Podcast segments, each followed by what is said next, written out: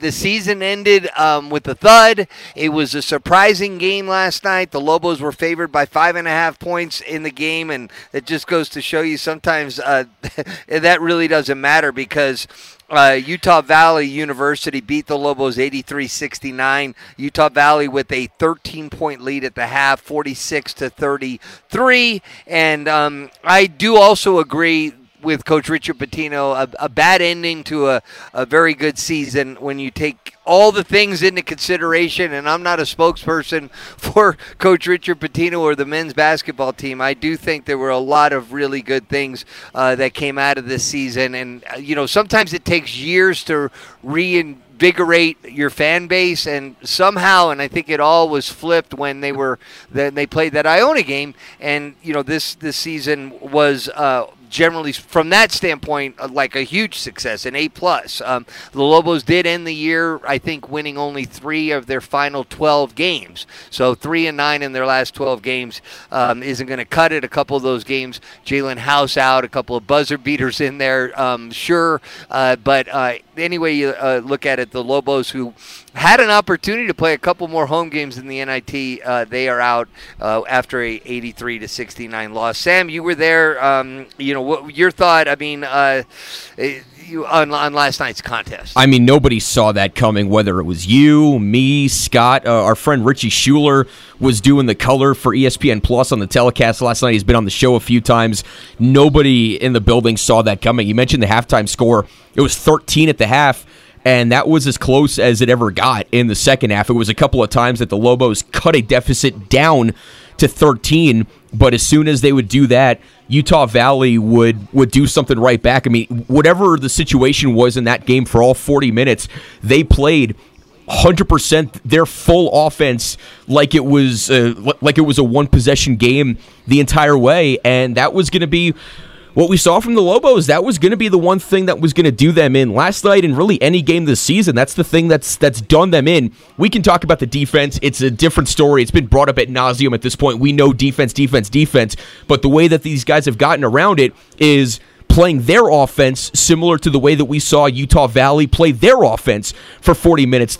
There are too many stretches along the way over a course of a game where it seems like the Lobos get out of their offense, whether it's you know whether it's a possession just breaking down or whatever the case might be, and you know it, too much of that last night. Yeah, I and I just what was apparent in the first half was how much easier the shots that Utah Valley were getting uh, were throughout the, and then it continued into the second half. Uh, you know, New Mexico's was making some baskets and it was tight through the first 20 points of the game. But the shots they were making just seemed to be a higher degree of difficulty shot. And Utah Valley if you want to you know continue to like blame the Lobo defense that's fair for sure. But they were uh, executing like uh, teams we see that are successful in the Mountain West. You know, Utah State comes to mind. I'm not trying to use the similarity because it's Utah Valley and Utah State, but uh, similarities in the way they were patient and and got such good uh, open looks. Um, you know, let's face it, New Mexico was relegated to, to really three scoring threats. Uh, uh, Jalen House, Jamal Mashburn, and um, uh, Udeze, Mor- Morris Udeze. So with uh, House and, and Mashburn by this time in the year, 30 games into the year. I mean, the Lobos ended the year uh, 22, 22 and 12, not bad, 34 games. But, you know, if, if we're sitting here and I know nothing and I'm saying, okay, we're going to like really only have to pay attention to these three guys to hurt us over the course of 40 minutes. And then, uh, you know, the, the, they made it really difficult on Jamal Mashburn Jr. Uh, just a uh, uncharacteristic one of 14 shooting from the field. So, uh, you know, not only like a high shot volume, but a poor percentage. Uh, and, you know, there was just a lot of other things along the way. But credit uh, Utah Valley. Uh, yeah. you, you know, credit Mark Madsen as well, Sam. Yeah. Uh, uh, that That's that's really the place you got to start here is we knew that that was a good team you know on paper everything that we tried to pick up on this team we heard that that, that was a good team and that is a good team that has a, has a chance. I mean, they're going to play Colorado next. That's a team that has a chance to make a nice little run itself, where they have the offensive night that they did. I mean, you know, we don't we, we don't get the the offensive efficiency numbers, so to say, with within these games, at least not readily available. But that was about as efficient an offensive night as you're going to see from Utah Valley. Like I said, some of that was low percentage shots that they just happened to make. But on a night where the team's leading scorer on the season, Le'Tre Darthard, held to seven points. The the big seven footer uh, Bandaogo. I mean, I mean, he ended up playing 29 minutes, but it was very sporadic because of foul trouble, and they still were able to make that offense move the way that it did and score the way that it did. Well, well, Justin Harmon, uh, the the uh, guard that finished with 32 points, number zero. You know, I saw. Uh, I think it was his second bucket of the the game. He drove to the right and and cupped it in, in his and sh- sh- like had as powerful a finish as you'll want to see out of a guard. And like the reason that their leading scorer and, actually, I think that's another, uh, you know, like um, positive uh, reflection on their team is that they did play. Uh, their leading scorer, normally a 15 point a game guy, he was fine with just like letting it play out. Everything was going fine, you know, and he, he ended up, uh, like you said, with not nearly his average. But in this case, uh, Justin Harmon was absolutely sensational 13 of 20 from the field uh, and just uh, bulldozed his way to the basket time and time again. All right, you're listening to Team Talk live from Stadium 66 inside Route 66 Casino Hotel. We're right adjacent to the book, and uh, they have all the numbers for uh, all the games tonight. In fact, I took. 30 hard-earned dollars sam and here's what i did is i just like went to the kiosk and i bet like five unders i'm not going to share what unders uh, i took i'll tell everybody how i did uh, tomorrow. I promise I'll be honest. I'll send a picture of this to you, Sam. But and my my reason for that, and I have no idea. I haven't been keeping track of if the games to this point have been going under. Uh, but I, you know, they're using this new basketball, which uh, I was about to make the comment that last night that this new basketball had. Oh, I did. I think I did tell you something, you and then all of a sudden, Utah Valley uh, you started making everything. So I'm like, well, I mean, it, both teams have the ball, and obviously uh, Utah Valley's having no problem. But I'm watching all of these games, and it is a different basketball than what we see during the regular season in most cases. So uh, that's why I'm saying I'm going to go under in five games. I bet five dollars on five games, and I did a five dollar parlay. So when we go on the air tomorrow, I'll come clean with who my uh, picks were. I will send you a picture right now, Sam. So yes, so I will validation. verify it, and I will tell you yeah, as well. Uh, both both the Mountain West teams that we've seen so far have gone uh, significantly under in their games. These two, uh, the the the total for Utah State and Mizzou was 155 and a half.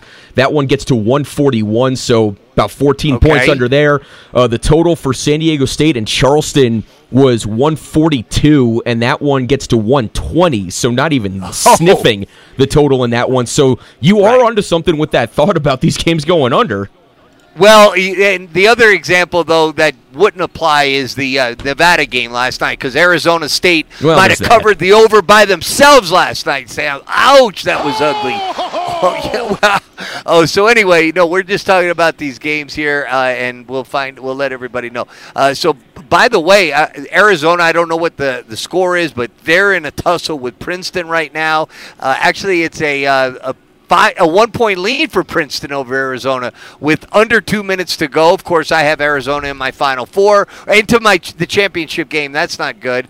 Uh, Arkansas is just dismantling Illinois right now, 55 to 38. Uh, those are the only two games that are going on right now. But the one everybody's keeping their eye on is this Arizona uh, Princeton, a 15-2 matchup, and Princeton with the lead under two minutes to go. Uh, okay, let's get back to Lobo last game. You know, let's try. Let's just kind of close the loop on the Lobo season, and let's hear from Richie, uh, Coach Richard Pitino on what went wrong overall last night. Bad ending to a really good season, um, and you know, I just talked to the team just about you got to take the emotion out of it. And although we didn't play well and they played terrific, we have to understand what our weaknesses are. And I would say it's certainly defense and individually, collectively, coaching, all of it's got to be better because you can't win that way, especially when tonight the ball wasn't going in. and we were getting some decent looks, but they're going to force you kind of what you had made the point about the two point shots versus three. We couldn't make threes uh, until the end. So there you go. I mean, and the numbers don't lie. Ball don't lie. Uh, New Mexico ends up uh, 41% from the field in the game, 21% from behind that three-point line. So uh, we're not a threat, you know, to try to get them to come out and open up that middle, uh, and you know, even struggle from the free throw line. Lobos only 10 of 19 from the free throw line. Uh, Utah Valley uh, were very effective throughout the game. 50% in the in the first half, 47 for the game, 39 percent from behind the three point line. Uh, they didn't get to the line as mo- as often, but they actually uh, shot 73 percent from the line. But the the difference was just the the quality of the baskets that Utah Valley was getting, you know, throughout the course of the game. And I, I'm not a psychiatrist. I'm not going to go to, you know, jump to any conclusions that the Lobos weren't ready to play. I think that's kind of a lame assumption.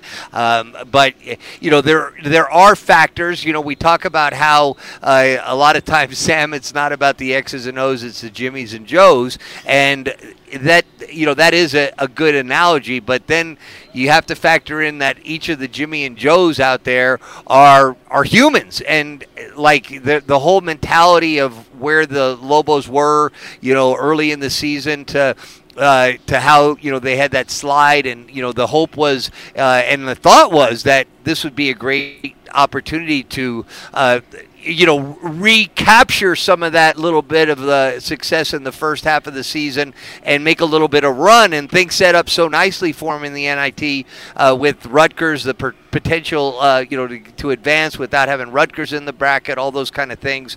Uh, they didn't come to fruition when, you know, you lose the game uh, like they did last night, 83 to 83, uh, 83 to 69. Okay, so uh, here was Coach Pitino on his message to the team prior to him coming down for last night's presser. Although I gladly talk about the game, um, you know, you, you, you sit back and you reflect on what we're building. And what I talked to those guys about in the locker room is you did some amazing things, amazing things. Um, be proud of it, but we got to become a better team. And if if if we'll have conversations, and it's the reality of the profession, unfortunately, that we're in, where guys can kind of come and go. Um, so we'll have honest conversations with everybody and continue to recruit our butts off over the next month or two to see if we can add some really good pieces to go along with some good core guys. So uh, appreciative of the fans, appreciative of you guys. Uh, it was a fun, fun season and uh, a lot to be proud of and to build off of. So what I hear there, Sam, is this is not like any that, that the exact opposite of status quo moving forward. Uh, like the discussions with the players on the team, the discussions with players that may want to be on this team, but you could tell by the tone of Coach Richard Pitino's voice that uh, he knows they, they you know, the, getting better. Yeah, that, I mean, getting better on defense. Yeah, that that's one of the things where he says we got to coach better. Uh, uh, but I just think that his sights are set on having uh, collectively different personnel next year, and that's not any kind of an indictment on the players from this year, Sam. No, no, not at all. But when you hear him talk about defense, and when you hear him talk about, you know, we have to regroup and kind of rethink how how we got to this point at the end of the season. It's not even just defense because you can just you know say they need to be better on defense and move on, and and you know that that can mean a thousand different things. But when you talk about X's and O's and Jimmy's and Joe's, that's really where that comes into play. It's having, I mean, you can have the best defensive scheme in the world, but if if there's a, if there's a gap between what you're drawing up and what's happening on the floor, that's when you know that you know we have to try to find some different guys who can who can match that. And, and I don't sir, I, I, I don't I don't see the the whiteboards that are being drawn up. I don't know what the defense is that they're trying to run, but it's the idea that that there is some kind of disconnect there along the way. If you want to try to find the optimism, because you know, we can talk. You, you can ask a hundred different athletes all you want about momentum through an offseason, and you're going to get a hundred different answers. But we do know that fan momentum through an offseason is real, and that's something that that that uh, Coach Richard Pitino and by this recruiting, you know, by the staff, it's something they're going to have to hold on to here through the offseason to, uh, to try to keep everybody on board and and that and the way that you do that at this point now is you know we're going to see uh, what kind of what kind of uh, bodies that uh, that they're going to what kind of transfers that they're going to bring in. And certainly the the foundation's been established with with Mo but you know now now you got to just you know you got to try to do that again which is a lot easier said than done but that's where we're at. Right. Uh, so uh, the uh, the you know, even best best strategies uh, don't always work out well. Just like my strategy, Sam, of putting Arizona into the championship game to face Houston, because they are out. Uh, Princeton has upset Arizona 59 to 55. So Virginia's out. Uh, Arizona's out. You know, I mean, it's uh, I, you know just they it's keep, March. The hits keep coming. It is March. Those are uh, shocking, shocking games to me, but it, it is March. All right, getting back to last night's Lobo game, though. Okay, um, yeah, we we're not trying to play a psychiatrist and figure out what their the, the Lobos' mentality was going onto the court. Here's what Richard Pitino said about like having a sense that this team would come off and, and have a good start, which actually the start wasn't the problem, it was the finish. But here's Coach Richard Pitino. Thought they were really good in practice. Uh, it's always hard. Game one is always hard in the NIT. And, um, you know, I thought Utah Valley was really good, and we were a little offensively just couldn't get going. And we've always been able to somewhat do that. And we certainly, from the defensive side of it, haven't been able to especially probably the second half of the year. Um, so it's something we need to work on with the current roster as well as who we do bring in. Um, we got to have more of a defensive mentality, but their approach was good. I thought they were ready to go. I thought our fans brought it. Um, just kind of is what it is. Yeah, there was a stretch early to middle of the second half where the Lobos were shooting. I, mean, I think they finished somewhere on 44, 45% in the second half, but there was a stretch there in the early stages of the second half where they're shooting about 50% but so was Utah Valley, and that's where that conversation kind of comes into play. I mean, eh, eh, and, and you know the guys talked about in the game, we got to make them uncomfortable. Well, that was the message for Utah State, and the same thing here for for Utah Valley. So that's kind of what you're picking up on, and that's as much a part of of building a program. When Coach Richard Pitino talks about year two and we're building this some of those little some of those little details along the way that don't, obviously don't turn out to be little details but like that and trying to be able to fix that along the way and having a better showing when you get to host an, an NIT game. I mean I know we look at the stats and, and kind of go off of that but that's as much a, a part of you know where this program is going to go as as anything else. With eh, regardless of even the players involved it's just having that you know establishing that from the very beginning. And, and impossible, uh, you know, to know what the mentality is there, and uh, you know, it's it's one of those things where it, Coach Richard Pitino saying it's hard to get up for that first game in the NIT. I don't doubt that at all, but uh, being at home, uh, like, should give you maybe that little edge on being able to be or I don't know if he said to get up for it, but just to be prepared for it. The edge of playing at home, I thought, would get the Lobos over that hump. And you know, I I I saw it early on. You know, the the crowd was listed at 6,800, and and the students were out, as we know. Uh, so uh, that was the number one attended uh, site, right, Sam? Uh, so far in the NIT, uh, correct? Yeah, yeah. The, uh, Geoff Grammer giving night. us uh, that this in his empty in the notebook. the Lobos was 6,800. Next was Vandy at just under 5,300. So by a mile, this was the best attended NIT game in the first round. And the fans were like really ready. I, I think they were a little edgier than most. I did say that you know that it's a little bit different qual- qualitative when it came to those fans that are going to these NIT games. But you know, not only did Utah State take the Lobos out of the game, but they also took the crowd out of the game. 13 point lead at the half for Utah Valley, and the Lobos never got any closer than that. You know, a couple of things, you know, would get you excited, and then, you know, not able to, uh, you know, hit an open three or whatever, and it never seemed to, you know, be able to uh, get any momentum.